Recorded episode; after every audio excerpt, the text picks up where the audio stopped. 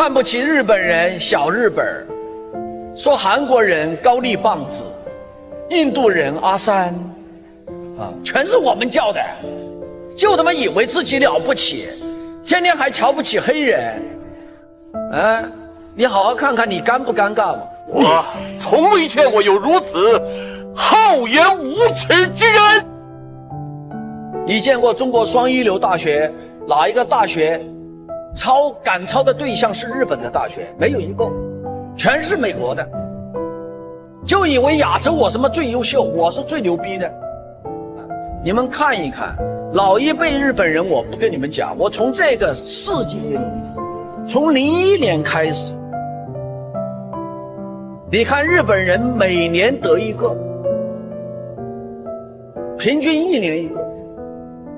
其中，这个日本鬼子靠什么得的诺贝尔奖？大学四年级本科毕业论文得的诺贝尔奖。再来啊，一四年日本鬼子一年拿三个物理学奖。我们连喷嚏都打不出来，我跟你讲，真的，高老师，你很少见到中国大学对标双一流去看上日本的，就莫名其妙的那种优越感，知道吗？我就跟你说呀，就是小聪明把这个国家害了，知道吗？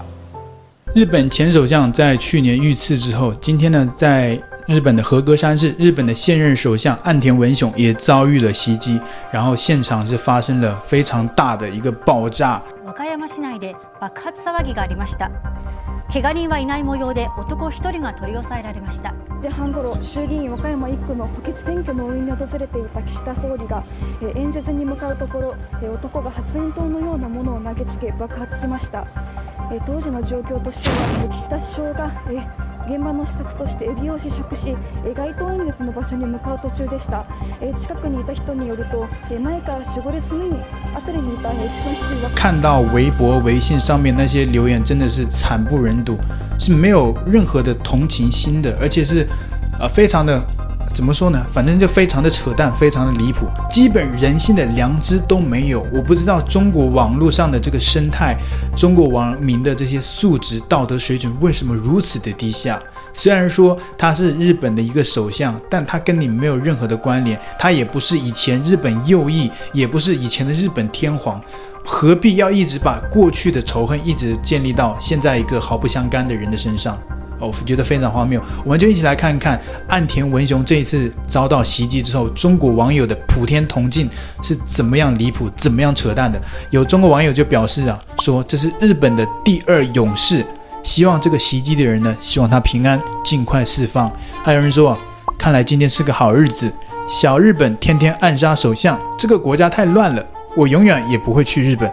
你去得了日本吗？你连出省都困难。以前中国出省呢、你还有什么核酸码，还有红码啊？现在出中国也不是那么简单，你要申请护照。据说现在中国很多地方审批护照的程序也非常的繁杂，只有几个城市，可能一些发达的城市，北京、上海、广州会比较好一点，比较顺利一点。但是大部分的地方，你申请护照是没有以前那么顺利了，你要经过层层的审查，这个时间就很长，而且。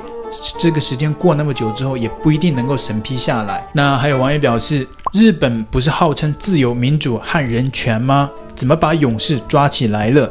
希望快点释放，人权至上，自由无罪。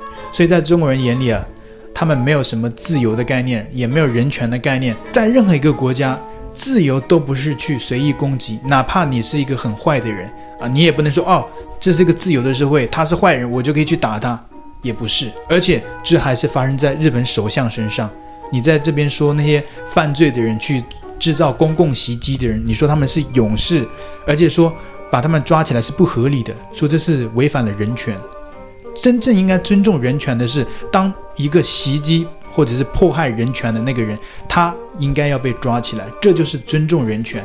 如果你说那个袭击的人应该被释放的话，这是尊重人权，那是不是我们所有人在中国都可以去滥杀无辜？然后你你会站出来说，哎，为什么要把那些袭击的人给抓起来？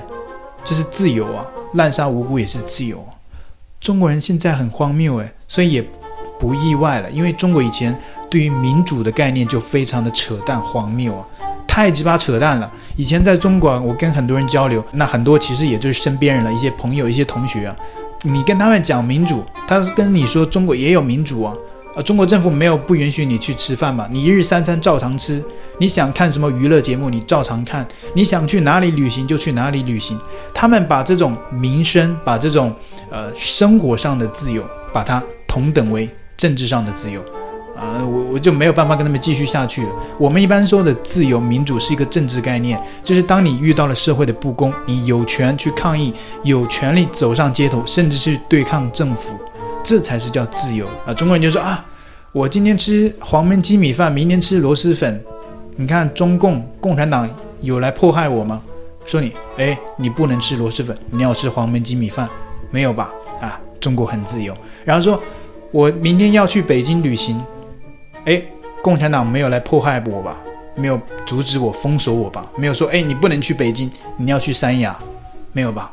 所以中国人的自由就是这么的荒谬，没有办法跟他们讲，因为我们不是一个平行宇宙的，也不是同一种物种，对于基本的人类的文明的认知，他们是一概不通，所以完全不是一个文明。所以为什么说两岸一直统一不了？这是两个世界的人，你怎么去统一啊？还有网友表示啊，梅开二度呀，应该是安倍在召唤他，下一个就是蔡英文了，下一个 希望是某人吧，对。不好，不太好讲，大家心里清楚，下一个是谁就好了啊。还有人表示啊，好消息是他被炸了，坏消息是他没被炸死。你看看这种几乎是这一种啊，而且你只要看微博或者是抖音，根本不需要挑的，不需要去你挑选一些评论。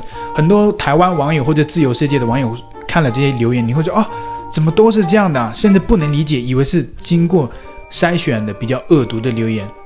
为什么台湾人跟其他国家文明世界人会有这样的想法？因为在台湾这些文明的世界很难想象，全部是这样的声音、这样的画面，很难想象的。对，以前也有一些台湾在 YouTube 留言区跟我说，这些留言为什么都这么的很难想象，是不是有筛选过？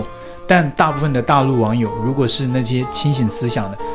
我们可以自自己去看一下微博跟呃，你现在就可以去看一下任何一条在抖音上关于这件新闻的报道下面的留言，不光是抖音、微博、小红书，所有的你去看，全部骂得很恶心，非常恶心。那有些人还把这种事情关联到台湾，说什么下一个就是蔡英文呢？他们就是把这个别人的痛苦当做一个乐子，当做一个欢乐。啊，非常的离谱，一点人性的良知都没有。那以前我记得在二战的时候，那很多国家都遭受到了袭击，那包括反法西斯袭击了很多国家。当时美国作为反法西斯，他还去同情那些法西斯国家的人民受到了灾害。这就是，即便你是敌对国家，你也没有必要去把这些别人的痛苦建立在自己的欢乐身上吧？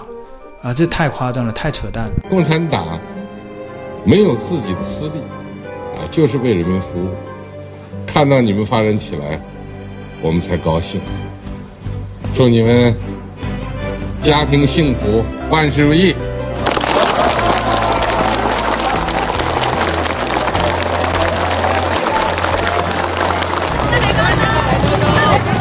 再见啊！频道，请记得帮我按赞、留言，一定要开启小铃铛哦。另外，你可以透过加入频道会员以及影片下方的超级感谢，包括不略过广告、观看一遍赞助频道。你的中国好朋友陈老师，我们下期见。